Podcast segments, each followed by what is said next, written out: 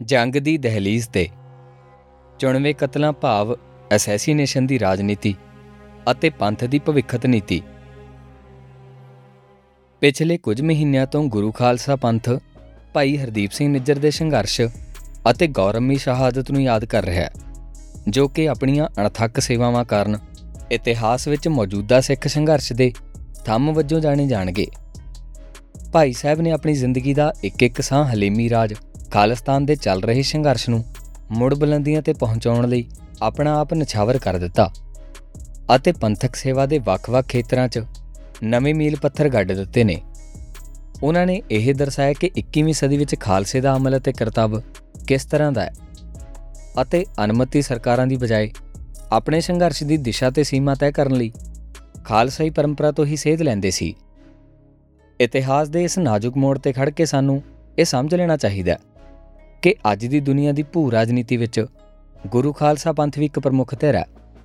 ਇਹਨਾਂ ਸਮਿਆਂ ਵਿੱਚ ਖਾਲਸਾ ਜੀ ਦੇ ਬੋਲਬਾਲੇ ਨੂੰ ਯਕੀਨੀ ਬਣਾਉਣ ਦੀਆਂ ਬਹੁਤ ਸਾਰੀਆਂ ਸੰਭਾਵਨਾ ਹੋਣ ਦੇ ਬਾਵਜੂਦ ਇੱਕ ਗੱਲ ਸਪਸ਼ਟ ਹੈ ਕਿ ਆਉਣ ਵਾਲੇ ਸਮੇਂ ਵਿੱਚ ਸਾਨੂੰ ਗੰਭੀਰ ਅਸਥਿਰਤਾ ਤੇ ਜ਼ੋਰਦਾਰ ਟਕਰਾਅ ਦਾ ਵੀ ਸਾਹਮਣਾ ਕਰਨਾ ਪਵੇਗਾ। ਕਿਸਾਨ ਮੋਰਚੇ ਦੌਰਾਨ ਪੰਥ ਪੰਜਾਬ ਦੀ ਲਾਮਿਸਾਲ ਲਾਮਬੰਦੀ ਅਤੇ ਉਭਾਰ ਤੋਂ ਭੈਭੀਤ ਹੋ ਕੇ ਇੰਡੀਅਨ ਸਟੇਟ ਦਾ ਸਮੁੱਚਾ ਤੰਤਰ ਅੱਜ ਗੁਰੂ ਖਾਲਸਾ ਪੰਥ ਦੀ ਵਿਸ਼ਾਲ ਤਾਕਤ ਅਤੇ ਇਸ ਖਿੱਤੇ ਦੇ ਸਾਮਰਾਜ ਨੂੰ ਜਰਜਰਾ ਕਰਨ ਦੀ ਸਮਰੱਥਾ ਨੂੰ ਪੂਰੀ ਤਰ੍ਹਾਂ ਬੇਅਸਰ ਅਤੇ ਖਤਮ ਕਰਨ ਲਈ ਪੱਬਾਂ ਭਾਰ ਹੋਈ ਹੈ, ਤਾਂ ਕਿ ਇਸ ਚੁਣੌਤੀ ਨੂੰ ਸਦਾ ਲਈ ਖਤਮ ਕੀਤਾ ਜਾਵੇ। ਦੱਖਣੀ ਏਸ਼ੀਆ ਦੇ ਖਿੱਤੇ ਦੀ ਤਣਾਅਪੂਰਨ ਭੂ ਰਾਜਨੀਤੀ ਵਿੱਚ ਹੋ ਰਹੀ ਹਿਲਜੁਲ ਅਤੇ ਇੰਡੀਆ ਦੇ ਅੰਦਰੂਨੀ ਖਿੱਚੋਤਾਣ ਦੇ ਮੱਦੇਨਜ਼ਰ, ਇੰਡੀਆ ਦੇ ਸਮੂਹ ਰਾਜਨੀਤਿਕ ਖੂਫੀਆ ਅਤੇ ਫੌਜੀ ਤੰਤਰ ਨੇ ਪੰਥ ਪੰਜਾਬ ਵੱਲੋਂ ਇੰਡੀਅਨ ਸਾਮਰਾਜ ਦੀ ਸਥਿਰਤਾ ਲਈ ਬਣ ਰਹੀ ਨਵੀਂ ਸਮੱਸਿਆ ਭਾਵ ਸਿਕਿਉਰਿਟੀ ਥ੍ਰੈਟ ਨੂੰ ਭਾਂਪਦਿਆਂ ਹੀ ਮੋਦੀ ਨੂੰ ਅਖੌਤੀ ਖੇਤਰ ਸੁਧਾਰ ਕਾਨੂੰਨਾਂ ਨੂੰ ਰੱਦ ਕਰਨ ਲਈ ਵਾਰ-ਵਾਰ ਪ੍ਰੇਰਿਆ ਸੀ। ਅਜੋਕੇ ਹਾਲਾਤਾਂ ਦੀ ਸਮੀਖਿਆ ਕਰਦਿਆਂ ਦੋ ਕੁਲੇ ਮਿਲੇ ਮੁੱਖ ਕਾਰਨ ਨੇ। ਜਿਨ੍ਹਾਂ ਕਰਕੇ ਇੰਡੀਅਨ ਸਥਾਪਤੀ ਸਿੱਖਾਂ ਨਾਲ ਸਿੱਧੇ ਟਕਰਾਅ ਤੋਂ ਹਰ ਹੀਲੇ ਬਚਣਾ ਚਾਹੁੰਦਾ ਹੈ। ਪੰਜਾਬ ਦੀ ਭੂਗੋਲਿਕ ਅਤੇ ਰਣਨੀਤਿਕ ਮਹੱਤਤਾ। ਪੰਜਾਬ ਮੱਧ ਏਸ਼ੀਆ ਵੱਲ ਜਾਂਦੇ ਜ਼ਮੀਨੀ ਵਪਾਰਕ ਮਾਰਗ ਤੇ ਸ਼ਿਸ਼ੋਭਤ ਹੈ।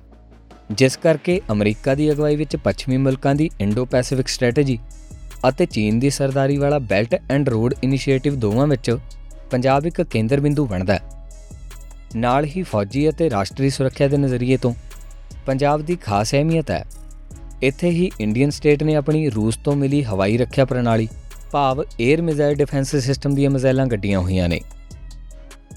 ਇਸ ਤੋਂ ਇਲਾਵਾ ਕਸ਼ਮੀਰ ਅਤੇ ਅਕਸਾਈ ਚੀਨ ਵਰਗੇ ਵਿਵਾਦਿਤ ਖੇਤਰਾਂ ਦੇ ਕੁਮਕ ਮਾਰਗ, ਭਾਵ ਰੀਇਨਫੋਰਸਮੈਂਟ ਅਤੇ ਸਪਲਾਈ ਲਾਈਨ ਵਿੱਚ ਅਹਿਮ ਕੜੀ ਹੋਣ ਕਰਕੇ ਪੰਜਾਬ ਇੰਡੀਅਨ ਫੌਜੀ ਕਿਲੇਬੰਦੀ ਦੇ ਧੁਰੇ ਵਜੋਂ ਦੇਖਿਆ ਜਾਂਦਾ ਹੈ। ਇਸ ਇਲਾਕੇ ਵਿੱਚ ਕੋਈ ਵੀ ਅਸਥਿਰਤਾ ਜਾਂ ਬਗਾਵਤ, ਇੰਡੀਅਨ ਸਰਹੱਦਾਂ ਤੇ ਲੜਾਈ ਲੜਨ ਵਾਲੀ ਫੌਜ ਜਾਂ ਵਪਾਰ ਉੱਤੇ ਵੱਡੇ ਨਕਾਰਾਤਮਕ ਅਸਰ ਪਾ ਸਕਦੀ ਹੈ। 80ਵਿਆਂ ਵਿੱਚ ਐਮਰਜੈਂਸੀ ਖਿਲਾਫ 80ਵਿਆਂ ਵਿੱਚ ਧਰਮੀ ਯੁੱਧ ਮੋਰਚਾ ਅਤੇ ਹਥਿਆਰਬੰਦ ਜੁਝਾਰੂ ਲਹਿਰ ਅਤੇ ਹੁਣ ਦੇ ਸਮਿਆਂ 'ਚ ਦੇਖਿਆ ਗਿਆ ਕਿਸਾਨ ਮੋਰਚੇ ਦੇ ਸਬਕ ਤੋਂ ਇੰਡੀਅਨ ਸਥਾਪਤੀ ਨੂੰ ਵੀ ਸਪਸ਼ਟ ਹੋਇਆ ਕਿ ਸਿੱਖਾਂ ਦੀ ਸੰਘਰਸ਼ ਕਰਨ ਦੀ ਸਮਰੱਥਾ ਇਸ ਖਿੱਤੇ ਵਿੱਚ ਵਿਸਫੋਟਕ ਸਮਗਰੀ ਵਰਗੀ ਹੈ ਉਪ ਮਹਾਦੀਪ ਦੇ ਹੋਰ ਦੱਬੇ ਕੁਚਲੇ ਲੋਕਾਂ ਲਈ ਵੀ ਪ੍ਰੇਰਣਾ ਸਰੋਤ ਬਣਦੀ ਹੈ ਜਿਸ ਕਰਕੇ ਕਿਸਾਨ ਮੋਰਚੇ ਦੀਆਂ ਲੀਹਾਂ ਤੇ ਸਾਂਝੀ ਜਨਤਕ ਲਾਮਬੰਦੀ ਤੋਂ ਦਿੱਲੀ ਸਾਮਰਾਜ ਨੂੰ ਜ਼ਬਰਦਸਤ ਖਤਰਾ ਖੜਾ ਹੋ ਸਕਦਾ ਹੈ। ਜਿਵੇਂ-ਜਿਵੇਂ ਭਾਜਪਾ ਦੀ ਅਗਵਾਈ ਵਿੱਚ ਇੰਡੀਆ ਇੱਕ ਹਿੰਦੂ ਰਾਸ਼ਟਰ ਵਜੋਂ ਸਥਾਪਿਤ ਹੋਣ ਵੱਲ ਅਤੇ ਇੰਡੀਆ ਨੂੰ ਵਿਸ਼ਵ ਸ਼ਕਤੀ ਬਣਾਉਣ ਦੇ ਸੁਪਨੇ ਅਗਲੇ ਪੜਾਅ ਵੱਲ ਵਧ ਰਹੇ ਨੇ, ਤਾਂ ਉੱਪਰ ਦੱਸੇ ਕਾਰਨ ਇਹਨਾਂ ਹਿੰਦੂਤਵੀ ਮਨਸੂਬਿਆਂ ਨੂੰ ਮੁੱਦਾ ਮਾਰ ਕੇ ਦਿੱਲੀ ਸਾਮਰਾਜ ਲਈ ਮਾਰੂ ਸਾਬਤ ਹੋ ਸਕਦੇ ਨੇ। ਭਾਜਪਾ ਦੇ ਸਾਬਕਾ ਸੰਘੀ ਬੁਲਾਰੇ ਰਾਮ ਮਾਧਵ ਨੇ ਇੰਡੀਅਨ ਐਕਸਪ੍ਰੈਸ ਦੇ ਵਿੱਚ ਇੱਕ ਚਰਚਿਤ ਸੰਪਾਦਕੀ ਲਿਖੀ, ਜਿਸ ਵਿੱਚ ਉਸਨੇ ਇੰਡੀਅਨ ਰਾਜ ਨੂੰ ਹੋਰ ਪਰਫੁੱਲਤ ਅਤੇ ਤਾਕਤਵਰ ਬਣਨ ਦੀਆਂ ਸੰਭਾਵਨਾਵਾਂ ਅਤੇ ਚੁਣੌਤੀਆਂ ਦੀ ਵਿਸਥਾਰਿਤ ਗੱਲ ਕੀਤੀ। ਉਸਨੇ ਖਾਸ ਕਰਕੇ ਦੋ ਮੁੱਖ ਚੁਣੌਤੀਆਂ ਦਾ ਵਰਣਨ ਕੀਤਾ, ਜੋ ਕਿ ਇੰਡੀਅਨ ਤਾਕਤ ਨੂੰ ਆਲਮੀ ਮੰਚ ਤੇ ਹੋਰ ਉਭਾਰਨ ਲਈ ਖਾਸ ਰੁਕਾਵਟ ਬਣ ਸਕਦੇ ਨੇ। ਚੀਨ ਨਾਲ ਸਰਹੱਦੀ ਟਕਰਾਅ ਤੇ ਜੰਗ ਜਾਂ ਫਿਰ ਇੰਡੀਆ ਦੇ ਅੰਦਰ ਹੀ ਵੱਧ ਰਿਹਾ ਵੱਖ-ਵੱਖ ਧਾਰਮਿਕ, ਸੱਭਿਆਚਾਰਕ ਅਤੇ ਰਾਸੀ ਪਛਾਣ ਤੇ ਆਧਾਰਿਤ ਤਣਾਅ ਅਤੇ ਧਰੂਵੀਕਰਨ ਜਿਸ ਕਰਕੇ ਅੰਦਰੂਨੀ ਖਾਨਾ ਜੰਗੀ ਵਰਗੇ ਹਾਲਾਤ ਬਣਨ ਦੇ ਆਸਾਰ ਨੇ। ਨਤੀਜੇ ਵਜੋਂ ਇੰਡੀਅਨ ਸਟੇਟ ਦੇ ਨੀਤੀ ਘਾੜੇ ਅਤੇ ਸੁਰੱਖਿਆ ਅਧਿਕਾਰੀ ਸਿੱਖਾਂ ਨਾਲ ਇੰਡੀਆ ਅਤੇ ਵਿਦੇਸ਼ ਵਿੱਚ ਸਖਤੀ ਨਾਲ ਨਜਿੱਠਣ ਦੀ ਇੱਕ ਮਤ ਨੇ। ਸ਼ਹੀਦ ਭਾਈ ਹਰਦੀਪ ਸਿੰਘ ਦੇ ਕਤਲ ਤੋਂ ਥੋੜੇ ਹੀ ਦਿਨਾਂ ਬਾਅਦ ਇੰਡੀਆ ਦਾ ਵਿਦੇਸ਼ ਮੰਤਰੀ ਸਿੱਖਾਂ ਨੂੰ ਸਾਫ਼ ਧਮਕੀ ਭਰੇ ਲਹਿਜੇ ਨਾਲ ਆ ਗਿਆ। ਕਿ ਜੇਕਰ ਕੈਨੇਡਾ ਵੱਲੋਂ ਖਾਲਿਸਤਾਨੀ ਗਤੀਵਿਧੀਆਂ ਨੂੰ ਇਜਾਜ਼ਤ ਮਿਲਦੀ ਰਹੇਗੀ, ਜੋ ਸਾਡੀ ਪ੍ਰਭੂ ਸੱਤਾ, ਖੇਤਰੀ ਅਖੰਡਤਾ ਅਤੇ ਸੁਰੱਖਿਆ ਨੂੰ ਪ੍ਰਭਾਵਿਤ ਕਰਦੀਆਂ ਨੇ, ਤਾਂ ਸਾਨੂੰ ਜਵਾਬ ਦੇਣਾ ਹੀ ਪਵੇਗਾ। ਜ਼ਿਕਰਯੋਗ ਹੈ ਕਿ ਇੰਡੀਅਨ ਤੰਤਰ ਅਸਹਿਮਤੀ ਅਤੇ ਰਾਸੀ ਵਿਰੋਧ ਨੂੰ ਨੱਪਣ ਲਈ ਸਿੱਖਾਂ ਦੇ ਸੰਦਰਭ ਵਿੱਚ ਅੱਜ ਦੇ ਸਮੇਂ ਸਿੱਧੀ ਵਿਆਪਕ ਹਿੰਸਾ ਨਹੀਂ ਕਰ ਰਿਹਾ। ਸਗੋਂ ਸਰਜੀਕਲ ਸਟ੍ਰਾਈਕ ਵਰਗੀਆਂ ਲੀਹਾਂ ਤੇ ਚੱਲਦਿਆਂ ਗਿਣਵੇਂ ਚੁਣਵੇਂ ਕਤਲਾਂ ਦੇ ਨਾਲ-ਨਾਲ ਬੜੇ ਸੂਖਮ ਮਨੋਵਿਗਿਆਨਕ ਹਮਲਿਆਂ ਰਾਹੀਂ ਸਿੱਖ ਹਲਕਿਆਂ ਵਿੱਚ ਭੰਬਲ ਭੂਸੇ, ਭੜਕਾਹਟ ਅਤੇ ਅੰਦਰੂਨੀ ਕਲੇਸ਼ ਵਧਾ ਰਿਹਾ ਹੈ। ਨਾਲ ਹੀ ਹੋਰਨਾਂ ਭਾਈਚਾਰਿਆਂ ਵਿੱਚ ਖੰਖਾਰੂ ਅੱਤਵਾਦੀ ਵਜੋਂ ਸਿੱਖਾਂ ਦੀ ਪੇਸ਼ਕਾਰੀ ਕਰ ਰਿਹਾ ਹੈ, ਤਾਂ ਕਿ ਹੋਰ ਧਿਰਾਂ ਨਾਲ ਸਾਂਝ ਜਾਂ ਹਮਦਰਦੀ ਨਾ ਬਣੇ।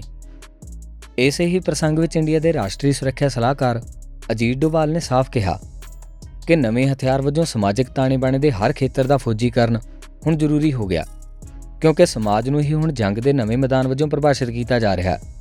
ਇਸ ਜੰਗ ਦੇ ਨਵੇਂ ਪੈਂਤੜਿਆਂ ਮੁਤਾਬਕ ਬਹੁਤ ਸਾਰੇ ਹਥਕੰਡੇ ਸਾਡੇ ਉੱਤੇ ਵਰਤੇ ਜਾ ਰਹੇ ਨੇ। ਜਿਵੇਂ ਕਿ ਗਲਤ ਜਾਣਕਾਰੀ ਅਤੇ ਸੂਚਨਾਵਾਂ ਰਾਹੀਂ ਲੋਕਾਂ ਨੂੰ ਭੰਬਲ ਭੂਸਾ ਅਤੇ ਪਰੇਸ਼ਾਨੀ ਪੈਦਾ ਕਰਨੀ। ਵਿਰੋਧੀ ਧਿਰਾਂ ਦੇ ਅਲੱਗ-ਅਲੱਗ ਧੜਿਆਂ ਵਿੱਚ ਆਪਸੀ ਫੁੱਟ ਅਤੇ ਧੜਾਬੰਦੀ ਨੂੰ ਹਵਾ ਦੇਣੀ ਤਾਂ ਕਿ ਆਪਾਤਾਪੀ ਵਾਲੇ ਮਾਹੌਲ ਵਿਚਕਾਰ ਆਪਣਾ ਸਿੱਧਾ ਕਬਜ਼ਾ ਮਹਿਫੂਜ਼ ਰਹੇ। ਕੁਝ ਧਿਰਾਂ ਨੂੰ ਵਰਗਲਾ ਕੇ ਗੱਲਬਾਤ ਰਾਹੀਂ ਸਹਿਯੋਗ ਬਣਾ ਲੈਣਾ ਅਤੇ ਵਿਰੋਧੀ ਖੇਮੇ ਦੇ ਆਗੂਆਂ ਨੂੰ ਰਾਸ਼ਟਰੀ ਨਰਮਦਿਲੀ ਧਿਰਾਂ ਤੋਂ ਲੈ ਕੇ ਜੁਝਾਰੂ ਸਫਾਂ ਤੱਕ ਜਨਤਕ ਤੌਰ ਤੇ ਬਦਨਾਮ ਕਰਨਾ। ਇਸੇ ਰਣਨੀਤੀ ਨੂੰ ਇੰਡੀਆ ਦੇ ਮੌਜੂਦਾ ਹਿੰਦੂਤਵੀ ਸ਼ਾਸਕਾਂ ਨੇ ਦਿੱਲੀ ਸਾਮਰਾਜ ਦੇ ਵਿਰੋਧ ਵਿੱਚ ਚਿਰਾਂ ਤੋਂ ਲੜ ਰਹੇ ਕਸ਼ਮੀਰ ਵਿੱਚ ਵਰਤਿਆ। ਅੰਦਰੂਨੀ ਟਕਰਾਅ ਨੂੰ ਭੜਕਾ ਕੇ ਅਤੇ ਕਸ਼ਮੀਰੀ ਆਗੂਆਂ ਦੇ ਹਰ ਵਨਗੀ ਨੂੰ ਬਦਨਾਮ ਕਰਕੇ ਭਰੋਸੇਯੋਗਤਾ ਨੂੰ ਖਤਮ ਕਰਨ ਨਾਲ ਇੰਡੀਅਨ ਸਟੇਟ ਕਸ਼ਮੀਰੀ ਧਿਰਾਂ ਨੂੰ ਬੇਹੂਦਾ ਤਰੀਕੇ ਨਾਲ ਕਾਬੂ ਕਰਨ ਵਿੱਚ ਕਾਮਯਾਬ ਰਿਹਾ। ਇਸ ਗੱਲ ਦੀ ਪੁਸ਼ਟੀ ਉਦੋਂ ਦੇਖਣ ਨੂੰ ਮਿਲੀ ਜਦੋਂ 2019 ਵਿੱਚ ਖਿੱਤੇ ਦੀ ਰਾਜਨੀਤਿਕ ਸਥਿਤੀ ਅਤੇ ਖੁਦਮੁਖਤਿਆਰੀ ਦੀ ਧਾਰਾ 370 ਨੂੰ ਰੱਦ ਕਰਕੇ ਯੂਨੀਅਨ ਟੈਰੀਟਰੀ ਵਿੱਚ ਤਬਦੀਲ ਕਰਨ ਵੇਲੇ ਇੰਡੀਅਨ ਸਟੇਟ ਨੇ ਕਸ਼ਮੀਰੀਆਂ ਦੀ ਅਸਰਦਾਇਕ ਜਵਾਬੀ ਕਾਰਵਾਈ ਨੂੰ ਕਾਬੂ ਕੀਤਾ ਅਤੇ ਉਹਨਾਂ ਦੀ ਯੋਗਤਾ ਨੂੰ ਹੁਣ ਤੱਕ ਬੇਅਸਰ ਕਰ ਦਿੱਤਾ ਗਿਆ। ਇਹ ਕਸ਼ਮੀਰੀ ਸੰਘਰਸ਼ ਵਿੱਚ ਹੈਰਾਨ ਕਰਨ ਵਾਲਾ ਉਲਟਫੇਰ ਸੀ, ਕਿਉਂਕਿ ਇਸ ਤੋਂ ਪਹਿਲਾਂ ਕਸ਼ਮੀਰੀਆਂ ਨੇ ਦਹਾਕਿਆਂ ਤੱਕ ਵਿਆਪਕ ਜਨਤਕ ਲਾਮਬੰਦੀ ਦੇ ਨਾਲ-ਨਾਲ ਪ੍ਰਭਾਵਸ਼ਾਲੀ ਹਥਿਆਰਬੰਦ ਸੰਘਰਸ਼ ਨੂੰ ਪਖਾਈ ਰੱਖਿਆ ਸੀ। ਸਿੱਖ ਸੰਦਰਭ ਵਿੱਚ ਇਸੇ ਹੀ ਤਰਜ਼ ਤੇ ਇਸ ਸਾਲ ਮਾਰਚ ਵਿੱਚ ਪੰਜਾਬ ਨੂੰ ਵੀ ਅਜਿਹੇ ਤਰੀਕੇ ਨਾਲ ਕਾਬੂ ਕੀਤਾ ਗਿਆ। ਖਬਰਖਾਨਾ ਅਤੇ ਸੋਸ਼ਲ ਮੀਡੀਆ ਉੱਤੇ ਸਨਸਨੀਖੇਜ ਖਬਰਾਂ ਦੀ ਵਰਤੋਂ ਰਾਹੀਂ ਲੋਕਾਂ ਵਿੱਚ ਦਹਿਸ਼ਤ, ਭੰਬਲ ਭੂਸਾ ਅਤੇ ਭੜਕਾਹਟ ਫੈਲਾਈ ਗਈ। ਪੰਥਕ ਅਤੇ ਪੰਜਾਬੀ ਆਗੂਆਂ ਦੀ ਹਰ ਵਨਗੀ ਤੇ ਇੱਕੋ ਸਮੇਂ ਬ੍ਰਿਤਾਂਤਕ ਹਮਲਾ ਵਿੱਢਿਆ ਗਿਆ, ਤਾਂ ਕਿ ਉਹਨਾਂ ਨੂੰ ਬਦਨਾਮ ਕਰਕੇ ਲੋਕਾਂ ਵਿੱਚ ਭਰੋਸੇਯੋਗਤਾ ਖਤਮ ਕੀਤੀ ਜਾਵੇ। ਨਤੀਜੇ ਵਜੋਂ ਇੱਕ ਵਿਆਪਕ ਸਮੂਹਿਕ ਖਲਾ ਪੈਦਾ ਹੋਇਆ, ਜਿਸ ਨੇ ਇਸ ਹਮਲੇ ਦਾ ਢੁਕਵੇਂ ਢੰਗ ਨਾਲ ਜਵਾਬ ਦੇਣ ਦੀ ਸਾਡੀ ਸਮਰੱਥਾ ਨੂੰ ਸਿਫਰ ਦੇ ਬਰਾਬਰ ਕਰ ਲਿਆ। ਇਸ ਨਵੇਂ ਤਜਰਬੇ ਨਾਲ ਇੰਡੀਅਨ ਸਥਾਪਤੀ ਆਪਣੇ ਰਾਜਨੀਤਿਕ ਟੀਚਿਆਂ ਨੂੰ ਪੰਜਾਬ ਵਿੱਚ ਹਾਸਲ ਕਰਨ ਵਿੱਚ ਨਾ ਮਾਤਰ ਕੋਸ਼ਿਸ਼ ਅਤੇ ਫੋਰਸ ਨਾਲ ਕਾਮਯਾਬ ਹੋਈ ਅਤੇ ਕਿਸੇ ਵੀ ਕਿਸਮ ਦੇ ਵੱਜਵੇਂ ਵਿਰੋਧ ਦਾ ਸਾਹਮਣਾ ਵੀ ਨਹੀਂ ਕਰਨਾ ਪਿਆ। ਪੰਥਕ ਆਗੂਆਂ ਦੀ ਤਾਜ਼ੀ ਕਤਲਾਂ ਦੀ ਲੜੀ ਵੀ ਪੰਜਾਬ ਅਤੇ ਪੰਜਾਬੋਂ ਬਾਹਰ ਦੀ ਸਿੱਖ ਲੀਡਰਸ਼ਿਪ ਨੂੰ ਦਬਾਉਣ, ਕਾਬੂ ਕਰਨ ਅਤੇ ਆਪਣੇ ਅਨੁਸਾਰ ਚਲਾਉਣ ਲਈ ਕੀਤੀ ਜਾ ਰਹੀ ਕਵਾਇਦ ਦਾ ਹੀ ਹਿੱਸਾ ਹੈ। ਕਤਲ ਕੀਤੇ ਗਏ ਵੀਰਾਂ ਤੇ ਹਮਲਿਆਂ ਰਾਹੀਂ ਆਜ਼ਾਦੀ ਪਸੰਦ ਖਾਲਿਸਤਾਨੀ ਜੁਝਾਰੂ ਧਿਰਾਂ ਨੂੰ ਖਾਸ ਨਿਸ਼ਾਨਾ ਬਣਾਇਆ ਗਿਆ, ਜੋ ਇੰਡੀਅਨ ਸਟੇਟ ਦੇ ਨਾਪਾਕ ਮਨਸੂਬੇ ਨੂੰ ਪੂਰਾ ਕਰਨ ਦੇ ਰਾਹ ਵਿੱਚ ਕੰਧ ਬਣ ਕੇ ਰੁਕਾਵਟ ਬਣੇ ਨੇ, ਜੋ ਲਾਲਚ ਜਾਂ ਰਿਆਇਤਾਂ ਦੀ ਲਾਲਸਾ ਨੂੰ ਦਰਕਾਰ ਕਰਕੇ ਆਪਣੇ ਜਥਿਆਂ ਦੀ ਸਰਗਰਮੀ ਨਾਲ ਪੰਥ ਦੀ ਸੁਤੰਤਰਤਾ ਅਤੇ ਖਾਲਿਸਤਾਨ ਦੇ ਸੰਘਰਸ਼ ਦੀ ਪੈਰਵਾਈ ਕਰ ਰਹੇ ਨੇ ਅਤੇ ਇੰਡੀਅਨ ਦਾਬੇ ਨੂੰ ਪਾਇਦਾਰ ਚੁਣੌਤੀ ਪੈਦਾ ਕਰਦੇ ਆਏ ਨੇ। ਖਾੜਕੂ ਧਿਰਾਂ ਦੀ ਨਿਸ਼ਾਨੇਬਾਜ਼ੀ ਕੈਨੇਡੀਅਨ ਖੂਫੀਆ ਤੇ ਸੁਰੱਖਿਆ ਏਜੰਸੀ ਦੁਆਰਾ ਭਾਈ ਹਰਦੀਪ ਸਿੰਘ ਨਿੱਜਰ ਨੂੰ ਬਹੁਤ ਚਿਰਾਂ ਤੋਂ ਪੇਸ਼ੇਵਰ ਕਾਤਲਾਂ ਵੱਲੋਂ ਮਾਰੇ ਜਾਣ ਦੇ ਖਤਰੇ ਬਾਰੇ ਸਾਵਧਾਨ ਕੀਤਾ ਜਾ ਰਿਹਾ ਸੀ। 2022 ਦੀਆਂ ਗਰਮੀਆਂ ਦੌਰਾਨ integrated national security enforcement team ਭਾਵ ਇਨਸੈਟ ਆਰਸੀਐਮਪੀ ਦੀ ਅਗਵਾਈ ਵਾਲੀ ਬਹੁ ਏਜੰਸੀ ਟੀਮ ਨੇ ਭਾਈ ਹਰਦੀਪ ਸਿੰਘ ਅਤੇ ਹੋਰ ਕਈ ਪੰਥਕ ਆਗੂਆਂ ਨੂੰ ਚੇਤਾਵਨੀ ਦਿੱਤੀ ਸੀ ਕਿ ਉਹਨਾਂ ਨੂੰ ਕਤਲ ਕੀਤੇ ਜਾਣ ਦਾ ਖਤਰਾ ਹੈ। ਜਿਸ ਤਰ੍ਹਾਂ ਇਨਸੈਟ ਵੱਲੋਂ ਰਾਸ਼ਟਰੀ ਸੁਰੱਖਿਆ ਨੂੰ ਸੱਜਣ ਦੇ ਉਦੇਸ਼ ਨਾਲ ਦੇਸ਼ ਭਰ ਦੀਆਂ ਖੂਫੀਆ ਅਤੇ ਸੁਰੱਖਿਆ ਏਜੰਸੀਆਂ ਨੂੰ ਇਸ ਮਾਮਲੇ ਵਿੱਚ ਆਪਸ ਵਿੱਚ ਬਿਠਾਇਆ ਗਿਆ ਸੀ। ਇਸ ਤੋਂ ਸਪਸ਼ਟ ਹੁੰਦਾ ਕਿ ਭਾਈ ਹਰਦੀਪ ਸਿੰਘ ਦਾ ਪ੍ਰੋਫੈਸ਼ਨਲ ਅਸੈਸੀਨੇਸ਼ਨ ਇੱਕ ਸਧਾਰਨ ਭਾਵ ਸਥਾਨਕ ਝਗੜੇ ਦਾ ਨਤੀਜਾ ਨਹੀਂ ਸੀ। ਜਿਵੇਂ ਕਿ ਕੁਝ ਪੱਖਪਾਤੀ ਪੱਤਰਕਾਰ ਭਰਮ ਫੈਲਾਉਣ ਦੀਆਂ ਕੋਸ਼ਿਸ਼ਾਂ ਕਰ ਰਹੇ ਨੇ। ਭਾਈ ਹਰਦੀਪ ਸਿੰਘ ਨੂੰ ਹਾਲ ਹੀ ਵਿੱਚ Canadian security intelligence service CSIS ਦੇ ਏਜੰਟਾਂ ਦੁਆਰਾ ਇਸ ਧਮਕੀ ਬਾਰੇ ਹੋਰ ਜਾਣਕਾਰੀ ਦੇਣ ਲਈ ਸਿੱਧਾ ਸੰਪਰਕ ਵੀ ਕੀਤਾ ਗਿਆ ਸੀ। ਅਤੇ ਉਹਨਾਂ ਦੇ ਕਤਲ ਤੋਂ 2 ਦਿਨ ਬਾਅਦ 20 ਜੂਨ ਨੂੰ ਉਹਨਾਂ ਇਸ ਸੰਬੰਧੀ ਮਿਲਣਾ ਸੀ। ਇੰਡੀਆ ਦੀ ਨੈਸ਼ਨਲ ਇਨਵੈਸਟੀਗੇਸ਼ਨ ਏਜੰਸੀ ਐਨਆਈਏ ਪਿਛਲੇ ਕਈ ਸਾਲਾਂ ਤੋਂ ਭਾਈ ਹਰਦੀਪ ਸਿੰਘ ਤੇ ਬੁਨਿਆਦੀ ਦੋਸ਼ ਲਗਾ ਰਹੀ ਸੀ ਅਤੇ ਪਿਛਲੇ ਸਾਲ ਉਹਨਾਂ ਦੀ ਪੰਜਾਬ ਵਿਚਲੀ ਜਾਇਦਾਦ ਜ਼ਬਤ ਕਰਨ ਤੋਂ ਬਾਅਦ ਉਹਨਾਂ ਉੱਪਰ 10 ਲੱਖ ਦਾ ਇਨਾਮ ਵੀ ਐਲਾਨਿਆ ਗਿਆ। ਇੰਡੀਆ ਦੇ ਅਖੌਤੀ ਅੱਤਵਾਦ ਵਿਰੋਧੀ ਕਾਲੇ ਕਾਨੂੰਨ ਦੀ ਵਰਤੋਂ ਕਰਕੇ ਕੈਨੇਡਾ ਤੋਂ ਉਹਨਾਂ ਦੀ ਸਪੁਰਦਗੀ ਦੀ ਅਸਫਲ ਕੋਸ਼ਿਸ਼ ਵੀ ਕੀਤੀ ਗਈ। ਇਸ ਲੜੀ ਵਿੱਚ ਆਪਣਾ ਯੋਗਦਾਨ ਪਾਉਂਦਿਆਂ ਇੰਡੀਅਨ ਮੀਡੀਆ ਅਤੇ ਦੂਤ ਘਰਾਣੇ ਵੀ ਉਸ ਨੂੰ ਬਦਨਾਮ ਕਰਕੇ ਨਿਸ਼ਾਨੇ ਤੇ ਲਿਆਉਣ ਲਈ ਇੱਕ ਵੱਡੀ ਮੁਹਿੰਮ ਚਲਾਈ ਰੱਖੀ। ਭਾਈ ਹਰਦੀਪ ਸਿੰਘ ਤੋਂ ਪਹਿਲਾਂ ਵੀ ਪਿਛਲੇ ਕਈ ਸਾਲਾਂ ਤੋਂ ਇੰਡੀਅਨ ਖੂਫੀਆ ਏਜੰਸੀਆਂ ਵੱਲੋਂ ਵਿਉਂਤਬੱਧ ਤਰੀਕੇ ਨਾਲ ਹਥਿਆਰਬੰਦ ਲਹਿਰਾਂ ਨਾਲ ਸੰਬੰਧਿਤ ਖਾੜਕੂਆਂ ਤੇ ਪਹਾੜੇ ਦੇ ਕਾਤਲਾਂ ਰਾਹੀਂ ਗੁਪਤ ਤਰੀਕੇ ਨਾਲ ਨਿਸ਼ਾਨਾ ਬਣਾਇਆ ਜਾ ਰਿਹਾ ਸੀ। ਪਹਿਲਾਂ ਇਹਨਾਂ ਤੇ ਯੁਆਪਾ ਵਰਗੇ ਕਾਲੇ ਕਾਨੂੰਨ ਲਗਾ ਕੇ ਨਿਸ਼ਾਨਾ ਬਣਾਇਆ ਗਿਆ ਅਤੇ ਫਿਰ ਅਣਪਛਾਤੇ ਹਮਲਾਵਰਾਂ ਦੁਆਰਾ ਕਤਲ ਕੀਤੇ ਜਾਣ ਤੋਂ ਪਹਿਲਾਂ ਇੰਡੀਅਨ ਮੀਡੀਆ ਵਿੱਚ ਲਗਾਤਾਰ ਉਭਾਰਿਆ ਤੇ ਬਦਨਾਮ ਕੀਤਾ ਗਿਆ। ਖਾਲਿਸਤਾਨ ਲਿਬਰੇਸ਼ਨ ਫੋਰਸ ਦੇ ਜਥੇਦਾਰ ਸ਼ਹੀਦ ਭਾਈ ਹਰਮੀਤ ਸਿੰਘ ਤੇ ਜਨਵਰੀ 2020 ਵਿੱਚ ਲਾਹੌਰ ਨੇੜੇ ਇਸੇ ਤਰ੍ਹਾਂ ਦੀ ਗੁਪਤ ਕਾਰਵਾਈ ਵਿੱਚ ਹਮਲਾ ਕਰਕੇ ਸ਼ਹੀਦ ਕਰ ਦਿੱਤਾ ਗਿਆ ਸੀ। ਜੂਨ 2021 ਵਿੱਚ ਲਾਹੌਰ ਦੇ ਜੌਹਰ ਟਾਊਨ ਵਿੱਚ ਹੋਏ ਬੰਬ ਧਮਾਕੇ ਵਿੱਚ ਤਿੰਨ ਵਿਅਕਤੀ ਮਾਰੇ ਗਏ ਸਨ ਤੇ ਕਈ ਹੋਰ ਜ਼ਖਮੀ ਹੋ ਗਏ ਸੀ। ਇਹ ਹਮਲਾ ਇੰਡੀਆ ਵਿਰੁੱਧ ਹਥਿਆਰਬੰਦ ਕਾਰਵਾਈ ਦਾ ਇੱਕ ਮੋਢੀ ਆਗੂ ਹਾਫਜ਼ ਮੁਹੰਮਦ ਸਈਦ ਨੂੰ ਮਾਰਨ ਲਈ ਕੀਤਾ ਗਿਆ ਸੀ। ਮਾਰਚ 2022 ਵਿੱਚ ਜ਼ਹੂਰ ਮਿਸਤਰੀ ਉੱਪਰ ਦੋ ਮੋਟਰਸਾਈਕਲ ਸਵਾਰ ਹਮਲਾਵਰਾਂ ਨੇ ਹਮਲਾ ਕੀਤਾ ਅਤੇ ਗੋਲੀਬਾਰੀ ਵਿੱਚ ਮਾਰ ਦਿੱਤਾ। ਮਿਸਤਰੀ ਨੇ ਕੁਝ ਸਾਲ ਪਹਿਲਾਂ ਇੰਡੀਅਨ 에ਅਰਲਾਈਨਸ ਤੇ ਹਥਿਆਰਬੰਦ ਹਮਲਾ ਕੀਤਾ ਸੀ। ਇਸੇ ਸਾਲ ਫਰਵਰੀ ਵਿੱਚ ਕਸ਼ਮੀਰੀ ਖਾੜਕੂ ਬਸ਼ੀਰ ਅਹਿਮਦ ਪੀਰ ਨੂੰ ਪਾਕਿਸਤਾਨ ਦੇ ਰਾਵਲਪਿੰਡੀ ਵਿੱਚ ਅਣਪਛਾਤੇ ਹਮਲਾਵਰਾਂ ਨੇ ਮਾਰ ਦਿੱਤਾ ਸੀ। ਇਸ ਤੋਂ ਕੁਝ ਦਿਨ ਬਾਅਦ ਹੀ ਪਾਕਿਸਤਾਨ ਦੇ ਕਰਾਚੀ ਵਿੱਚ ਸਈਦ ਖਾਲਿਦ ਰਜ਼ਾ ਨੂੰ ਵੀ ਇਸੇ ਤਰ੍ਹਾਂ ਮਾਰਿਆ ਗਿਆ। 6 ਮਈ 2023 ਨੂੰ ਲਾਹੌਰ ਦੇ ਜੌਹਰ ਟਾਊਨ ਵਿੱਚ ਖਾਲਿਸਤਾਨ ਕਮਾਂਡੋ ਫੋਰਸ ਦੇ ਮੁੱਖ ਸੇਵਾਦਾਰ ਜਥੇਦਾਰ ਪਰਮਜੀਤ ਸਿੰਘ ਪੰਜਵੜ ਨੂੰ ਵੀ ਅਣਪਛਾਤੇ ਕਾਤਲਾਂ ਨੇ ਗੋਲੀਆਂ ਮਾਰ ਕੇ ਸ਼ਹੀਦ ਕਰ ਦਿੱਤਾ ਸੀ। ਭਾਈ ਹਰਦੀਪ ਸਿੰਘ ਦੇ ਕਤਲ ਤੋਂ ਕੁਝ ਦਿਨ ਪਹਿਲਾਂ ਯੂਕੇ ਤੋਂ ਸਿੱਖ ਨੌਜਵਾਨ ਭਾਈ ਅਵਤਾਰ ਸਿੰਘ ਖੰਡਾ ਦਾ ਅਚਾਨਕ ਅਤੇ ਬਹੁਤ ਹੀ ਸ਼ੱਕੀ ਹਾਲਾਤਾਂ ਵਿੱਚ ਕਤਲ ਹੋ ਗਿਆ ਸੀ। ਸਥਾਨਕ ਸੰਗਤ ਦੇ ਉਦਮਾਂ ਰਾਹੀਂ ਕੀਤੀ ਗਈ ਪੜਤਾਲ ਤੋਂ ਬਾਅਦ ਸਿੱਖ ਸੰਗਤ ਵੱਲੋਂ ਭਾਈ ਖੰਡੇ ਦੀ ਇੰਡੀਅਨ ਖੂਫੀਆ ਏਜੰਸੀ ਦੇ ਲੁਕਵੇਂ ਵਾਰ ਤਹਿਤ ਹੋਈ ਸ਼ਹਾਦਤ ਪ੍ਰਵਾਨ ਕੀਤੀ ਗਈ। ਕਾਤਲਾਨਾ ਹਮਲਿਆਂ ਦੀ ਇਹ ਲੜੀ ਸਿੱਧੇ ਤੌਰ ਤੇ ਖਾਲਸਾ ਰਾਜ ਨੂੰ ਪ੍ਰਣਾਈ ਸਿੱਖ ਲੀਡਰਸ਼ਿਪ ਨੂੰ। ਬੇਅਸਰ ਅਤੇ ਖਤਮ ਕਰਨ ਦੀ ਇੰਡੀਅਨ ਖੂਫੀਆ ਏਜੰਸੀ ਵੱਲੋਂ ਕੀਤੀ ਜਾ ਰਹੀ ਹਿਮਾਕਤ ਹੈ। ਇਨ੍ਹਾਂ ਘਟਨਾਵਾਂ ਨਾਲ ਇੰਡੀਅਨ ਕਬਜ਼ੇ ਵਿਰੁੱਧ ਚੱਲ ਰਹੇ ਸਾਡੇ ਸੰਘਰਸ਼ ਵਿੱਚ ਇੱਕ ਸਿਫਤੀ ਤਬਦੀਲੀ ਆਈ ਹੈ ਅਤੇ ਸਾਡੀ ਸਮੂਹਿਕ ਪ੍ਰਤੀਕਿਰਿਆ ਵਿੱਚ ਇਸ ਤਬਦੀਲੀ ਦੀ ਗੰਭੀਰਤਾ ਦੀ ਹੁਣ ਝਲਕ ਵੀ ਦਿਸਣੀ ਚਾਹੀਦੀ ਹੈ। ਸਾਡੇ ਪੈਂਤੜੇ ਅਤੇ ਬਿਆਨ ਹੁਣ ਪਹਿਲਾਂ ਵਾਲੇ ਡੰਗ ਟਪਾਉ ਦਿਖਾਵੇਬਾਜ਼ੀ ਵੱਲ ਨਹੀਂ ਮੁੜ ਸਕਦੇ, ਜਿਵੇਂ ਕਿ ਭਾਈ ਹਰਦੀਪ ਸਿੰਘ ਅਤੇ ਹੋਰ ਸਿੱਖ ਜੁਝਾਰੂਆਂ ਨੂੰ ਨਿਸ਼ਾਨਾ ਬਣਾ ਕੇ ਕੀਤੇ ਹੋਏ ਕਤਲਾਂ ਦੀ ਸਾਡੇ ਲਈ ਕੋਈ ਮਹੱਤਤਾ ਹੀ ਨਾ ਹੋਵੇ। ਸਾਡੀ ਸਮੂਹਿਕ ਚੇਤਨਾ ਤੇ ਇਹਨਾਂ ਕਤਲਾਂ ਦੀ ਪੱਕੀ ਛਾਪ ਪੈਣੀ ਚਾਹੀਦੀ ਹੈ ਅਤੇ ਪਹਿਲਾਂ ਵਾਲੇ ਰੋਸ ਪ੍ਰਦਰਸ਼ਨ ਜਾਂ ਬਿਨਾਂ ਅਮਲ ਤੋਂ ਨਖੇਦੀ ਕਰਨ ਵਾਲੇ ਫੋਕੇ ਬਿਆਨਾਂ ਤੋਂ ਪਾਰ ਜਾਂਦਿਆਂ ਜੀ ਜਾਨ ਨਾਲ ਹੁਣ ਹਕੀਕਤ ਵਿੱਚ ਸਾਬਤ ਕਦਮੀ ਸੰਘਰਸ਼ ਲੜਨ ਲਈ ਮਨ ਬਣਾ ਲੈਣੇ ਚਾਹੀਦੇ ਨੇ। ਪਿਛਲੇ ਦਿਨਾਂ ਵਿੱਚ ਸਰੀ ਬੀਸੀ ਵਿੱਚ ਭਾਈ ਹਰਦੀਪ ਸਿੰਘ ਅਤੇ ਬਰਮਿੰਗਮ ਵਿੱਚ ਭਾਈ ਅਵਤਾਰ ਸਿੰਘ ਖੰਡੇ ਦੇ ਸ਼ਹੀਦੀ ਸਰੂਪਾਂ ਦੇ ਦਰਸ਼ਨਾਂ ਨੇ ਸਾਡੀ ਪੀੜ੍ਹੀ ਨੂੰ ਸੰਘਰਸ਼ ਦੇ ਰੂਬਰੂ ਕਰਵਾਉਂਦੇ ਹੋਏ ਇੱਕ ਬੁਨਿਆਦੀ ਮੋੜ ਤੇ ਲਿਆ ਖੜਾ ਕੀਤਾ। ਜਬੈ ਬਾਣ ਲਾਗਿਓ। ਮੌਜੂਦਾ ਹਮਲਿਆਂ ਨੇ ਇਹ ਸਪਸ਼ਟ ਕਰ ਦਿੱਤਾ ਹੈ ਕਿ ਪੰਥਕ ਨੌਜਵਾਨਾਂ ਨੂੰ ਸੰਘਰਸ਼ ਦੇ ਅਗਲੇ ਪੜਾਅ ਲਈ ਆਪਣੇ ਆਪ ਨੂੰ ਤਿਆਰ ਕਰਨ ਦੀ ਲੋੜ ਹੈ। ਜਦੋਂ ਇੰਡੀਅਨ ਸਟੇਟ ਸਾਡੇ ਹੀਰਿਆਂ ਨੂੰ ਚੁਣ-ਚੁਣ ਮਾਰ ਰਿਹਾ ਹੋਵੇ, ਤਾਂ ਸਾਨੂੰ ਖਾਲਸਾਈ ਪ੍ਰਤੀਕਰਮ ਦੀ ਨੀਂਹ ਰੱਖਣ ਲਈ ਆਪਣੀ ਨਿੱਜੀ ਜਥੇਬੰਦਕ ਅਤੇ ਸਮੂਹਿਕ ਕਾਬਲੀਅਤ ਨੂੰ ਵਧਾਉਣ ਵਾਲੇ ਠੋਸ ਕਦਮ ਚੁੱਕਣ ਲਈ ਤਤਪਰ ਹੋਣਾ ਪਵੇਗਾ। ਅਸੀਂ ਹੁਣ ਸਿਰਫ ਜਾਗਰੂਕਤਾ ਪੈਦਾ ਕਰਨ ਵਾਲੇ ਕੰਮਾਂ ਨਾਲ ਆਪਣੀ ਜ਼ਮੀਰ ਨੂੰ ਝੂਠੇ ਦਿਲਾਸੇ ਦੇਣ ਤੱਕ ਮਹਦੂਦ ਨਹੀਂ ਰਹਿ ਸਕਦੇ। ਆਪਣੇ ਗਿਆਨ ਵਿੱਚ ਵਾਧਾ ਕਰਨ, ਨਵੀਂ ਤਕਨੀਕ ਦੀ ਮੁਹਾਰਤ ਹਾਸਲ ਕਰਨ ਅਤੇ ਪਾਏਦਾਰ ਸੰਸਥਾਵਾਂ ਨੂੰ ਖੜੀਆਂ ਕਰਨ ਵਰਗੇ ਕਾਰਜਾਂ ਨੂੰ ਤਰਜੀਹ ਦਿੰਦਿਆਂ ਸਾਨੂੰ ਪੰਥ ਦੀ ਅੰਦਰੂਨੀ ਕਤਾਰਬੰਦੀ ਨੂੰ ਹੋਰ ਮਜ਼ਬੂਤ ਕਰਨ ਲਈ ਪੁਰਾਤਨ ਰਵਾਇਤਾਂ ਅਨੁਸਾਰ ਸਾਂਝੀ ਰਾਏ ਸਰਜਣ ਦੀ ਕਵਾਇਦ ਵੀ ਜਾਰੀ ਰੱਖਣੀ ਪਵੇਗੀ। ਤਾਂ ਕਿ ਸੰਘਰਸ਼ ਦੇ ਅਗਲੇ ਪੜਾਅ ਲਈ ਸਾਰਥਕ ਨੀਤੀ ਅਪਣਾਉਂਦੇ ਹੋਏ ਕੁਝ ਠੋਸ, ਤੁਰੰਤ ਅਤੇ ਦੀਰਘ ਕਾਲ ਦੇ ਨਿਸ਼ਾਨੇ ਤੈਅ ਕੀਤੇ ਜਾ ਸਕਣ। ਸਾਡੇ ਸੰਘਰਸ਼ ਨੂੰ ਅਤੀਤ ਦੀਆਂ ਜੰਜੀਰਾਂ ਤੋਂ ਮੁਕਤ ਕਰਦੇ ਹੋਏ ਦ੍ਰਿੜ ਇਰਾਦਿਆਂ ਨਾਲ ਅੱਗੇ ਭਵਿੱਖ ਵੱਲ ਵਧਣ ਦੀ ਲੋੜ ਹੈ। ਅਸੀਂ ਭਾਵੇਂ ਚਾਹੁੰਦੇ ਹੋਈਏ ਜਾਂ ਨਾ, ਪਰ ਸਾਡੀ ਪੀੜ੍ਹੀ ਅੱਜ ਇੱਕ ਅਹਿਮ ਟਕਰਾਅ ਦੀ ਦਹਲੀਜ਼ ਤੇ ਆਣ ਖੜੀ ਹੈ। ਖਾਲਸਾਈ ਕਦਰਾਂ ਕੀਮਤਾਂ ਤੇ ਆਦਰਸ਼ਾਂ ਨੂੰ ਠੋਸ ਅਮਲ ਅਤੇ ਕਰਮ ਨਾਲ ਜੀਵੰਤ ਕਰਨ ਦਾ ਸਮਾਂ ਆ ਗਿਆ। ਖਾਲੀ ਬਿਆਨਬਾਜ਼ੀ ਬੇਲੋੜੇ ਵਿਵਾਦ ਅਤੇ ਬਹਿਸ ਜਾਂ ਹੋਰ ਡੰਗ ਟਪਾਉ ਬਹਾਨੇ ਲਾਉਣ ਦਾ ਸਮਾਂ ਬੀਤ ਗਿਆ। ਇਹਨਾਂ ਪਾਕ ਪਵਿੱਤਰ ਸ਼ਹਾਦਤਾਂ ਨੇ ਸਾਨੂੰ ਸਵੈ ਪੜਚੋਲ ਕਰਨ ਦਾ ਸੁਨਹਿਰੀ ਮੌਕਾ ਦਿੱਤਾ। ਹੈ ਆਪਾਂ ਦ੍ਰਿੜਤਾ ਨਾਲ ਉਹਨਾਂ ਵੱਲੋਂ ਰੁਸ਼ਨਾਈ ਹੋਏ ਮਾਰਗ ਤੇ ਤੁਰਨ ਦਾ ਤਹੀਆ ਕਰ ਸਕੀਏ।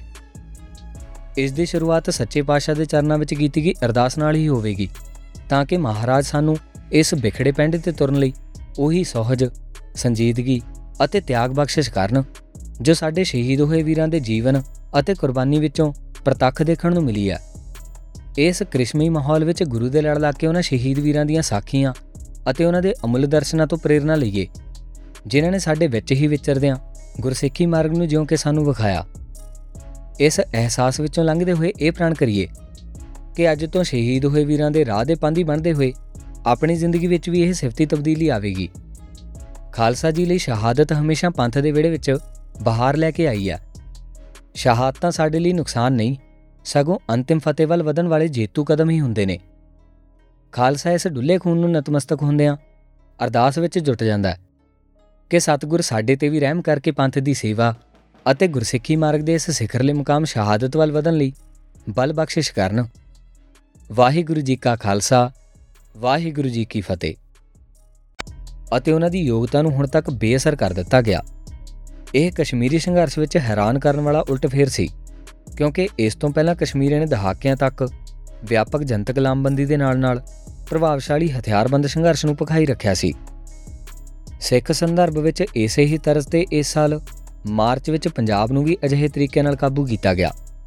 ਖਬਰਖਾਨਾ ਅਤੇ ਸੋਸ਼ਲ ਮੀਡੀਆ ਉੱਤੇ ਸਨਸਨੀਖੇਜ ਖਬਰਾਂ ਦੀ ਵਰਤੋਂ ਰਾਹੀਂ ਲੋਕਾਂ ਵਿੱਚ ਦਹਿਸ਼ਤ, ਭੰਬਲ ਭੂਸਾ ਅਤੇ ਭੜਕਾਹਟ ਫੈਲਾਈ ਗਈ। ਪੰਥਕ ਅਤੇ ਪੰਜਾਬੀ ਆਗੂਆਂ ਦੀ ਹਰ ਵਨਗੀ ਤੇ ਇੱਕੋ ਸਮੇਂ ਬ੍ਰਿਤਾਂਤਕ ਹਮਲਾ ਵਿੱਢਿਆ ਗਿਆ, ਤਾਂ ਕਿ ਉਹਨਾਂ ਨੂੰ ਬਦਨਾਮ ਕਰਕੇ ਲੋਕਾਂ ਵਿੱਚ ਭਰੋਸੇਯੋਗਤਾ ਖਤਮ ਕੀਤੀ ਜਾਵੇ। ਨਤੀਜੇ ਵਜੋਂ ਇੱਕ ਵਿਆਪਕ ਸਮੂਹਿਕ ਖਲਾ ਪੈਦਾ ਹੋਇਆ, ਜਿਸ ਨੇ ਇਸ ਹਮਲੇ ਦਾ ਢੁਕਵੇਂ ਢੰਗ ਨਾਲ ਜਵਾਬ ਦੇਣ ਦੀ ਸਾਡੀ ਸਮਰੱਥਾ ਨੂੰ ਸਿਫਰ ਦੇ ਬਰਾਬਰ ਕਰ ਲਿਆ। ਇਸ ਨਵੇਂ ਤਜਰਬੇ ਨਾਲ ਇੰਡੀਅਨ ਸਥਾਪਤੀ ਆਪਣੇ ਰਾਜਨੀਤਿਕ ਟੀਚਿਆਂ ਨੂੰ ਪੰਜਾਬ ਵਿੱਚ ਹਾਸਲ ਕਰਨ ਵਿੱਚ ਨਾ ਮਾਤਰ ਕੋਸ਼ਿਸ਼ ਅਤੇ ਫੋਰਸ ਨਾਲ ਕਾਮਯਾਬ ਹੋਈ। ਅਤੇ ਕਿਸੇ ਵੀ ਕਿਸਮ ਦੇ ਵੱਜਵੇਂ ਵਿਰੋਧ ਦਾ ਸਾਹਮਣਾ ਵੀ ਨਹੀਂ ਕਰਨਾ ਪਿਆ। ਪੰਥਕ ਆਗੂਆਂ ਦੀ ਤਾਜ਼ੀ ਕਤਲਾਂ ਦੀ ਲੜੀ ਵੀ ਪੰਜਾਬ ਅਤੇ ਪੰਜਾਬੋਂ ਬਾਹਰ ਦੀ ਸਿੱਖ ਲੀਡਰਸ਼ਿਪ ਨੂੰ ਦਬਾਉਣ, ਕਾਬੂ ਕਰਨ ਅਤੇ ਆਪਣੇ ਅਨੁਸਾਰ ਚਲਾਉਣ ਲਈ ਕੀਤੀ ਜਾ ਰਹੀ ਕਵਾਇਦ ਦਾ ਹੀ ਹਿੱਸਾ ਹੈ।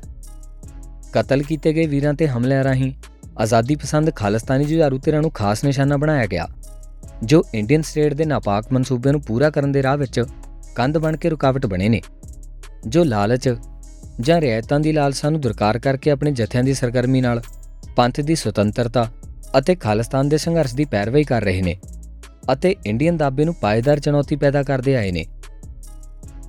ਖਾੜਕੂ ਧਿਰਾਂ ਦੀ ਨਿਸ਼ਾਨੇਬਾਜ਼ੀ। ਕੈਨੇਡੀਅਨ ਖੂਫੀਆ ਤੇ ਸੁਰੱਖਿਆ ਏਜੰਸੀ ਦੁਆਰਾ ਭਾਈ ਹਰਦੀਪ ਸਿੰਘ ਨਿੱਜਰ ਨੂੰ ਬਹੁਤ ਚਿਰਾਂ ਤੋਂ ਪੇਸ਼ੇਵਰ ਕਾਤਲਾਂ ਵੱਲੋਂ ਮਾਰੇ ਜਾਣ ਦੇ ਖਤਰੇ ਬਾਰੇ ਸਾਵਧਾਨ ਕੀਤਾ ਜਾ ਰਿਹਾ ਸੀ।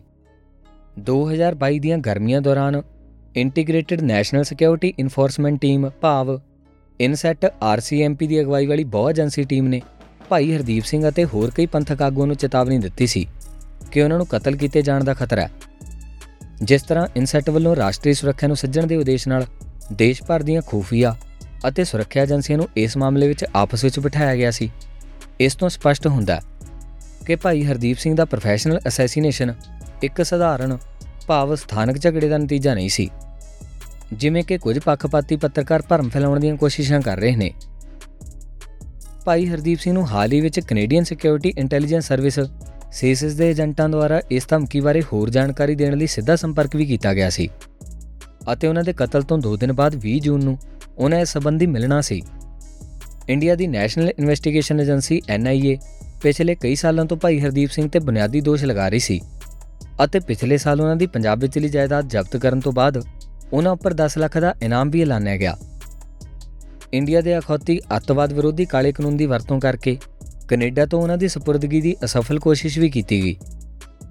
ਇਸ ਲੜੀ ਵਿੱਚ ਆਪਣਾ ਯੋਗਦਾਨ ਪਾਉਂਦਿਆਂ ਇੰਡੀਅਨ ਮੀਡੀਆ ਅਤੇ ਦੂਤ ਘਰਾਣੇ ਵੀ ਉਸ ਨੂੰ ਬਦਨਾਮ ਕਰਕੇ ਨਿਸ਼ਾਨੇ ਤੇ ਲਿਆਉਣ ਲਈ ਇੱਕ ਵੱਡੀ ਮੁਹਿੰਮ ਚਲਾਈ ਰੱਖੀ। ਭਾਈ ਹਰਦੀਪ ਸਿੰਘ ਤੋਂ ਪਹਿਲਾਂ ਵੀ ਪਿਛਲੇ ਕਈ ਸਾਲਾਂ ਤੋਂ ਇੰਡੀਅਨ ਖੂਫੀਆ ਏਜੰਸੀਆਂ ਵੱਲੋਂ ਵਿਉਂਤਬੱਧ ਤਰੀਕੇ ਨਾਲ ਹਥਿਆਰਬੰਦ ਲਹਿਰਾਂ ਨਾਲ ਸੰਬੰਧਿਤ ਖਾੜਕੂਆਂ ਤੇ ਪਹਾੜੇ ਦੇ ਕਾਤਲਾਂ ਰਾਹੀਂ ਗੁਪਤ ਤਰੀਕੇ ਨਾਲ ਨਿਸ਼ਾਨਾ ਬਣਾਇਆ ਜਾ ਰਿਹਾ ਸੀ। ਪਹਿਲਾਂ ਇਹਨਾਂ ਤੇ ਯੁਆਪਾ ਵਰਗੇ ਕਾਲੇ ਕਾਨੂੰਨ ਲਗਾ ਕੇ ਨਿਸ਼ਾਨਾ ਬਣਾਇਆ ਗਿਆ ਅਤੇ ਫਿਰ ਅਣਪਛਾਤੇ ਹਮਲਾਵਰਾਂ ਦੁਆਰਾ ਕਤਲ ਕੀਤੇ ਜਾਣ ਤੋਂ ਪਹਿਲਾਂ ਇੰਡੀਅਨ ਮੀਡੀਆ ਵਿੱਚ ਲਗਾਤਾਰ ਉਭਾਰਿਆ ਤੇ ਬਦਨਾਮ ਕੀਤਾ ਗਿਆ। ਖਾਲਿਸਤਾਨ ਲਿਬਰੇਸ਼ਨ ਫੋਰਸ ਦੇ ਜਥੇਦਾਰ ਸ਼ਹੀਦ ਭਾਈ ਹਰਮੀਤ ਸਿੰਘ ਤੇ ਜਨਵਰੀ 2020 ਵਿੱਚ ਲਾਹੌਰ ਨੇੜੇ ਇਸੇ ਤਰ੍ਹਾਂ ਦੀ ਗੁਪਤ ਕਾਰਵਾਈ ਵਿੱਚ ਹਮਲਾ ਕਰਕੇ ਸ਼ਹੀਦ ਕਰ ਦਿੱਤਾ ਗਿਆ ਸੀ। ਜੂਨ 2021 ਵਿੱਚ ਲਾਹੌਰ ਦੇ ਜੌਹਰ ਟਾਊਨ ਵਿੱਚ ਹੋਏ ਬੰਬ ਧਮਾਕੇ ਵਿੱਚ ਤਿੰਨ ਵਿਅਕਤੀ ਮਾਰੇ ਗਏ ਸਨ ਤੇ ਕਈ ਹੋਰ ਜ਼ਖਮੀ ਹੋ ਗਏ ਸੀ। ਇਹ ਹਮਲਾ ਇੰਡੀਆ ਵਿਰੁੱਧ ਹਥਿਆਰਬੰਦ ਕਾਰਵਾਈ ਦਾ ਇੱਕ ਮੋਢੀ ਆਗੂ ਹਾਫਜ਼ ਮੁਹੰਮਦ ਸਈਦ ਨੂੰ ਮਾਰਨ ਲਈ ਕੀਤਾ ਗਿਆ ਸੀ। ਮਾਰਚ 2022 ਵਿੱਚ ਜ਼ਹੂਰ ਮਿਸਤਰੀ ਉੱਪਰ ਦੋ ਮੋਟਰਸਾਈਕਲ ਸਵਾਰ ਹਮਲਾਵਰਾਂ ਨੇ ਹਮਲਾ ਕੀਤਾ ਅਤੇ ਗੋਲੀਬਾਰੀ ਵਿੱਚ ਮਾਰ ਦਿੱਤਾ। ਮਿਸਤਰੀ ਨੇ ਕੁਝ ਸਾਲ ਪਹਿਲਾਂ ਇੰਡੀਅਨ 에ਅਰਲਾਈਨਸ ਤੇ ਹਥਿਆਰਬੰਦ ਹਮਲਾ ਕੀਤਾ ਸੀ। ਇਸੇ ਸਾਲ ਫਰਵਰੀ ਵਿੱਚ ਕਸ਼ਮੀਰੀ ਖਾੜਕੂ ਬਸ਼ੀਰ ਅਹਿਮਦ ਪੀਰ ਨੂੰ ਪਾਕਿਸਤਾਨ ਦੇ ਰਾਵਲਪਿੰਡੀ ਵਿੱਚ ਅਣਪਛਾਤੇ ਹਮਲਾਵਰਾਂ ਨੇ ਮਾਰ ਦਿੱਤਾ ਸੀ। ਇਸ ਤੋਂ ਕੁਝ ਦਿਨ ਬਾਅਦ ਹੀ ਪਾਕਿਸਤਾਨ ਦੇ ਕਰਾਚੀ ਵਿੱਚ ਸਈਦ ਖਾਲਿਦ ਰਜ਼ਾ ਨੂੰ ਵੀ ਇਸੇ ਤਰ੍ਹਾਂ ਮਾਰਿਆ ਗਿਆ। 6 ਮਈ 2023 ਨੂੰ ਲਾਹੌਰ ਦੇ ਜੌਹਰ ਟਾਊਨ ਵਿੱਚ ਖਾਲਿਸਤਾਨ ਕਮਾਂਡੋ ਫੋਰਸ ਦੇ ਮੁੱਖ ਸੇਵਾਦਾਰ ਜਥੇਦਾਰ ਪਰਮਜੀਤ ਸਿੰਘ ਪੰਜਵੜ ਨੂੰ ਵੀ ਅਣਪਛਾਤੇ ਕਾਤਲਾਂ ਨੇ ਗੋਲੀਆਂ ਮਾਰ ਕੇ ਸ਼ਹੀਦ ਕਰ ਦਿੱਤਾ ਸੀ। ਭਾਈ ਹਰਦੀਪ ਸਿੰਘ ਦੇ ਕਤਲ ਤੋਂ ਕੁਝ ਦਿਨ ਪਹਿਲਾਂ ਯੂਕੇ ਤੋਂ ਸਿੱਖ ਨੌਜਵਾਨ ਭਾਈ ਅਵਤਾਰ ਸਿੰਘ ਖੰਡਾ ਦਾ ਅਚਾਨਕ ਅਤੇ ਬਹੁਤ ਹੀ ਸ਼ੱਕੀ ਹਾਲਾਤਾਂ ਵਿੱਚ ਕਤਲ ਹੋ ਗਿਆ ਸੀ। ਸਥਾਨਕ ਸੰਗਤ ਦੇ ਉਦਮਾਂ ਰਾਹੀਂ ਕੀਤੀ ਗਈ ਪੜਤਾਲ ਤੋਂ ਬਾਅਦ ਸਿੱਖ ਸੰਗਤ ਵੱਲੋਂ ਭਾਈ ਖੰਡੇ ਦੀ ਇੰਡੀਅਨ ਖੂਫੀਆ ਏਜੰਸੀ ਦੇ ਲੁਕਵੇਂ ਵਾਰ ਤਹਿਤ ਹੋਈ ਸ਼ਹਾਦਤ ਪ੍ਰਵਾਨ ਕੀਤੀ ਗਈ।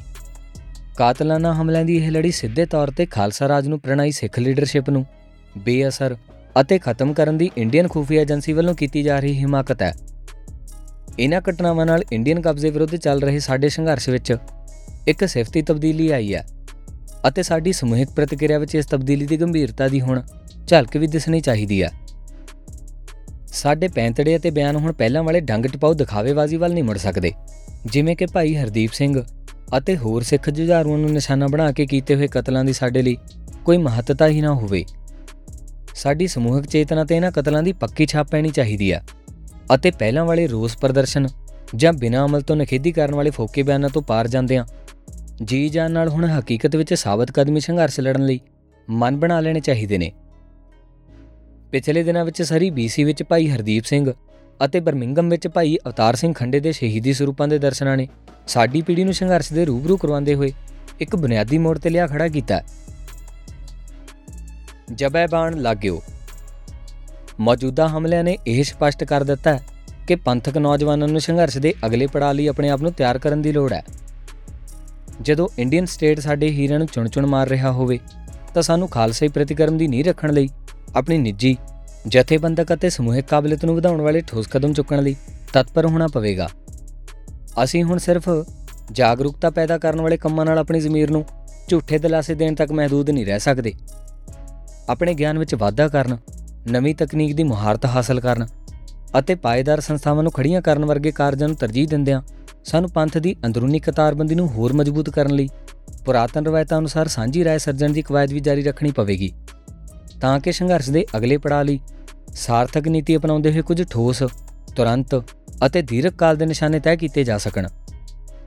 ਸਾਡੇ ਸੰਘਰਸ਼ ਨੂੰ ਅਤੀਤ ਦੀਆਂ ਜੰਜੀਰਾਂ ਤੋਂ ਮੁਕਤ ਕਰਦੇ ਹੋਏ ਦ੍ਰਿੜ ਇਰਾਦਿਆਂ ਨਾਲ ਅੱਗੇ ਭਵਿੱਖ ਵੱਲ ਵਧਣ ਦੀ ਲੋੜ ਹੈ। ਅਸੀਂ ਭਾਵੇਂ ਚਾਹੁੰਦੇ ਹੋਈਏ ਜਾਂ ਨਾ, ਪਰ ਸਾਡੀ ਪੀੜ੍ਹੀ ਅੱਜ ਇੱਕ ਅਹਿਮ ਟਕਰਾਅ ਦੀ ਦਹਲੀਜ਼ ਤੇ ਆਣ ਖੜੀ ਹੈ। ਖਾਲਸਾਈ ਕਦਰਾਂ ਕੀਮਤਾਂ ਤੇ ਆਦਰਸ਼ਾਂ ਨੂੰ ਠੋਸ ਅਮਲ ਅਤੇ ਕਰਮ ਨਾਲ ਜੀਵੰਤ ਕਰਨ ਦਾ ਸਮਾਂ ਆ ਗਿਆ। ਖਾਲੀ ਬਿਆਨਬਾਜ਼ੀ, ਬੇਲੋੜੇ ਵਿਵਾਦ ਅਤੇ ਬਹਿਸ ਜਾਂ ਹੋਰ ਡੰਗ ਟਪਾਉ ਬਹਾਨੇ ਲਾਉਣ ਦਾ ਸਮਾਂ ਬੀਤ ਗਿਆ। ਇਹਨਾਂ ਪਾਕ ਪਵਿੱਤਰ ਸ਼ਹਾਦਤਾਂ ਨੇ ਸਾਨੂੰ ਸਵੈ ਪੜਚੋਲ ਕਰਨ ਦਾ ਸੁਨਹਿਰੀ ਮੌਕਾ ਦਿੱਤਾ। ਆਪਾਂ ਦ੍ਰਿੜਤਾ ਨਾਲ ਉਹਨਾਂ ਵੱਲੋਂ ਰੋਸ਼ਨਾਈ ਹੋਏ ਮਾਰਗ ਤੇ ਤੁਰਨ ਦਾ ਤਹੀਆ ਕਰ ਸਕੀਏ। ਇਸ ਦੀ ਸ਼ੁਰੂਆਤ ਸੱਚੇ ਪਾਤਸ਼ਾਹ ਦੇ ਚਰਨਾਂ ਵਿੱਚ ਕੀਤੀ ਗਈ ਅਰਦਾਸ ਨਾਲ ਹੀ ਹੋਵੇਗੀ, ਤਾਂ ਕਿ ਮਹਾਰਾਜ ਸਾਨੂੰ ਇਸ ਵਿਖੜੇ ਪਿੰਡ ਤੇ ਤੁਰਨ ਲਈ ਉਹੀ ਸਹਜ, ਸੰਜੀਦਗੀ ਅਤੇ ਤਿਆਗ ਬਖਸ਼ਿਸ਼ ਕਰਨ, ਜੋ ਸਾਡੇ ਸ਼ਹੀਦ ਹੋਏ ਵੀਰਾਂ ਦੇ ਜੀਵਨ ਅਤੇ ਕੁਰਬਾਨੀ ਵਿੱਚੋਂ ਪ੍ਰਤੱਖ ਦੇਖਣ ਨੂੰ ਮਿਲੀ ਹੈ। ਇਸ ਕ੍ਰਿਸ਼ਮੀ ਮਾਹੌਲ ਵਿੱਚ ਗੁਰੂ ਦੇ ਲੜ ਲਾ ਕੇ ਉਹਨਾਂ ਸ਼ਹੀਦ ਵੀਰਾਂ ਦੀਆਂ ਸਾਖੀਆਂ ਅਤੇ ਉਹਨਾਂ ਦੇ ਅਮੁੱਲ ਦਰਸ਼ਨਾਂ ਤੋਂ ਪ੍ਰੇਰਣਾ ਲਈਏ, ਜਿਨ੍ਹਾਂ ਨੇ ਸਾਡੇ ਵਿੱਚ ਹੀ ਵਿਚਰਦਿਆਂ ਗੁਰਸਿੱਖੀ ਮਾਰਗ ਨੂੰ ਜਿਉਂ ਕਿ ਸਾਨੂੰ ਵਿਖਾਇਆ। ਇਸ ਅਹਿਸਾਸ ਵਿੱਚੋਂ ਲੰਘਦੇ ਹੋਏ ਇਹ ਪ੍ਰਣ ਕਰੀਏ ਕਿ ਅੱਜ ਤੋਂ ਸ਼ਹੀਦ ਹੋਏ ਵੀਰਾਂ ਦੇ ਰਾਹ ਦੇ ਪੰਧੀ ਬਣਦੇ ਹੋਏ ਆਪਣੀ ਜ਼ਿੰਦਗੀ ਵਿੱਚ ਵੀ ਇਹ ਸਿਫਤੀ ਤਬਦੀਲੀ ਆਵੇਗੀ। ਖਾਲਸਾ ਜੀ ਲਈ ਸ਼ਹਾਦਤ ਹਮੇਸ਼ਾ ਪੰਥ ਦੇ ਵਿੜੇ ਵਿੱਚ ਬਾਹਰ ਲੈ ਕੇ ਆਈ ਹੈ ਸ਼ਹਾਦਤਾਂ ਸਾਡੇ ਲਈ ਨੁਕਸਾਨ ਨਹੀਂ, ਸਗੋਂ ਅੰਤਿਮ ਫਤਿਹ ਵੱਲ ਵਧਣ ਵਾਲੇ ਜੇਤੂ ਕਦਮ ਹੀ ਹੁੰਦੇ ਨੇ। ਖਾਲਸਾ ਇਸ ਡੁੱਲੇ ਖੂਨ ਨੂੰ ਨਤਮਸਤਕ ਹੁੰਦਿਆਂ ਅਰਦਾਸ ਵਿੱਚ ਜੁਟ ਜਾਂਦਾ ਹੈ ਕਿ ਸਤਿਗੁਰ ਸਾਡੇ ਤੇ ਵੀ ਰਹਿਮ ਕਰਕੇ ਪੰਥ ਦੀ ਸੇਵਾ ਅਤੇ ਗੁਰਸਿੱਖੀ ਮਾਰਗ ਦੇ ਇਸ ਸਿਖਰਲੇ ਮੁਕਾਮ ਸ਼ਹਾਦਤ ਵੱਲ ਵਧਣ ਲਈ ਬਲ ਬਖਸ਼ਿਸ਼ ਕਰਨ। ਵਾਹਿਗੁਰੂ ਜੀ ਕਾ ਖਾਲਸਾ ਵਾਹਿਗੁਰੂ ਜੀ ਕੀ ਫਤਿਹ।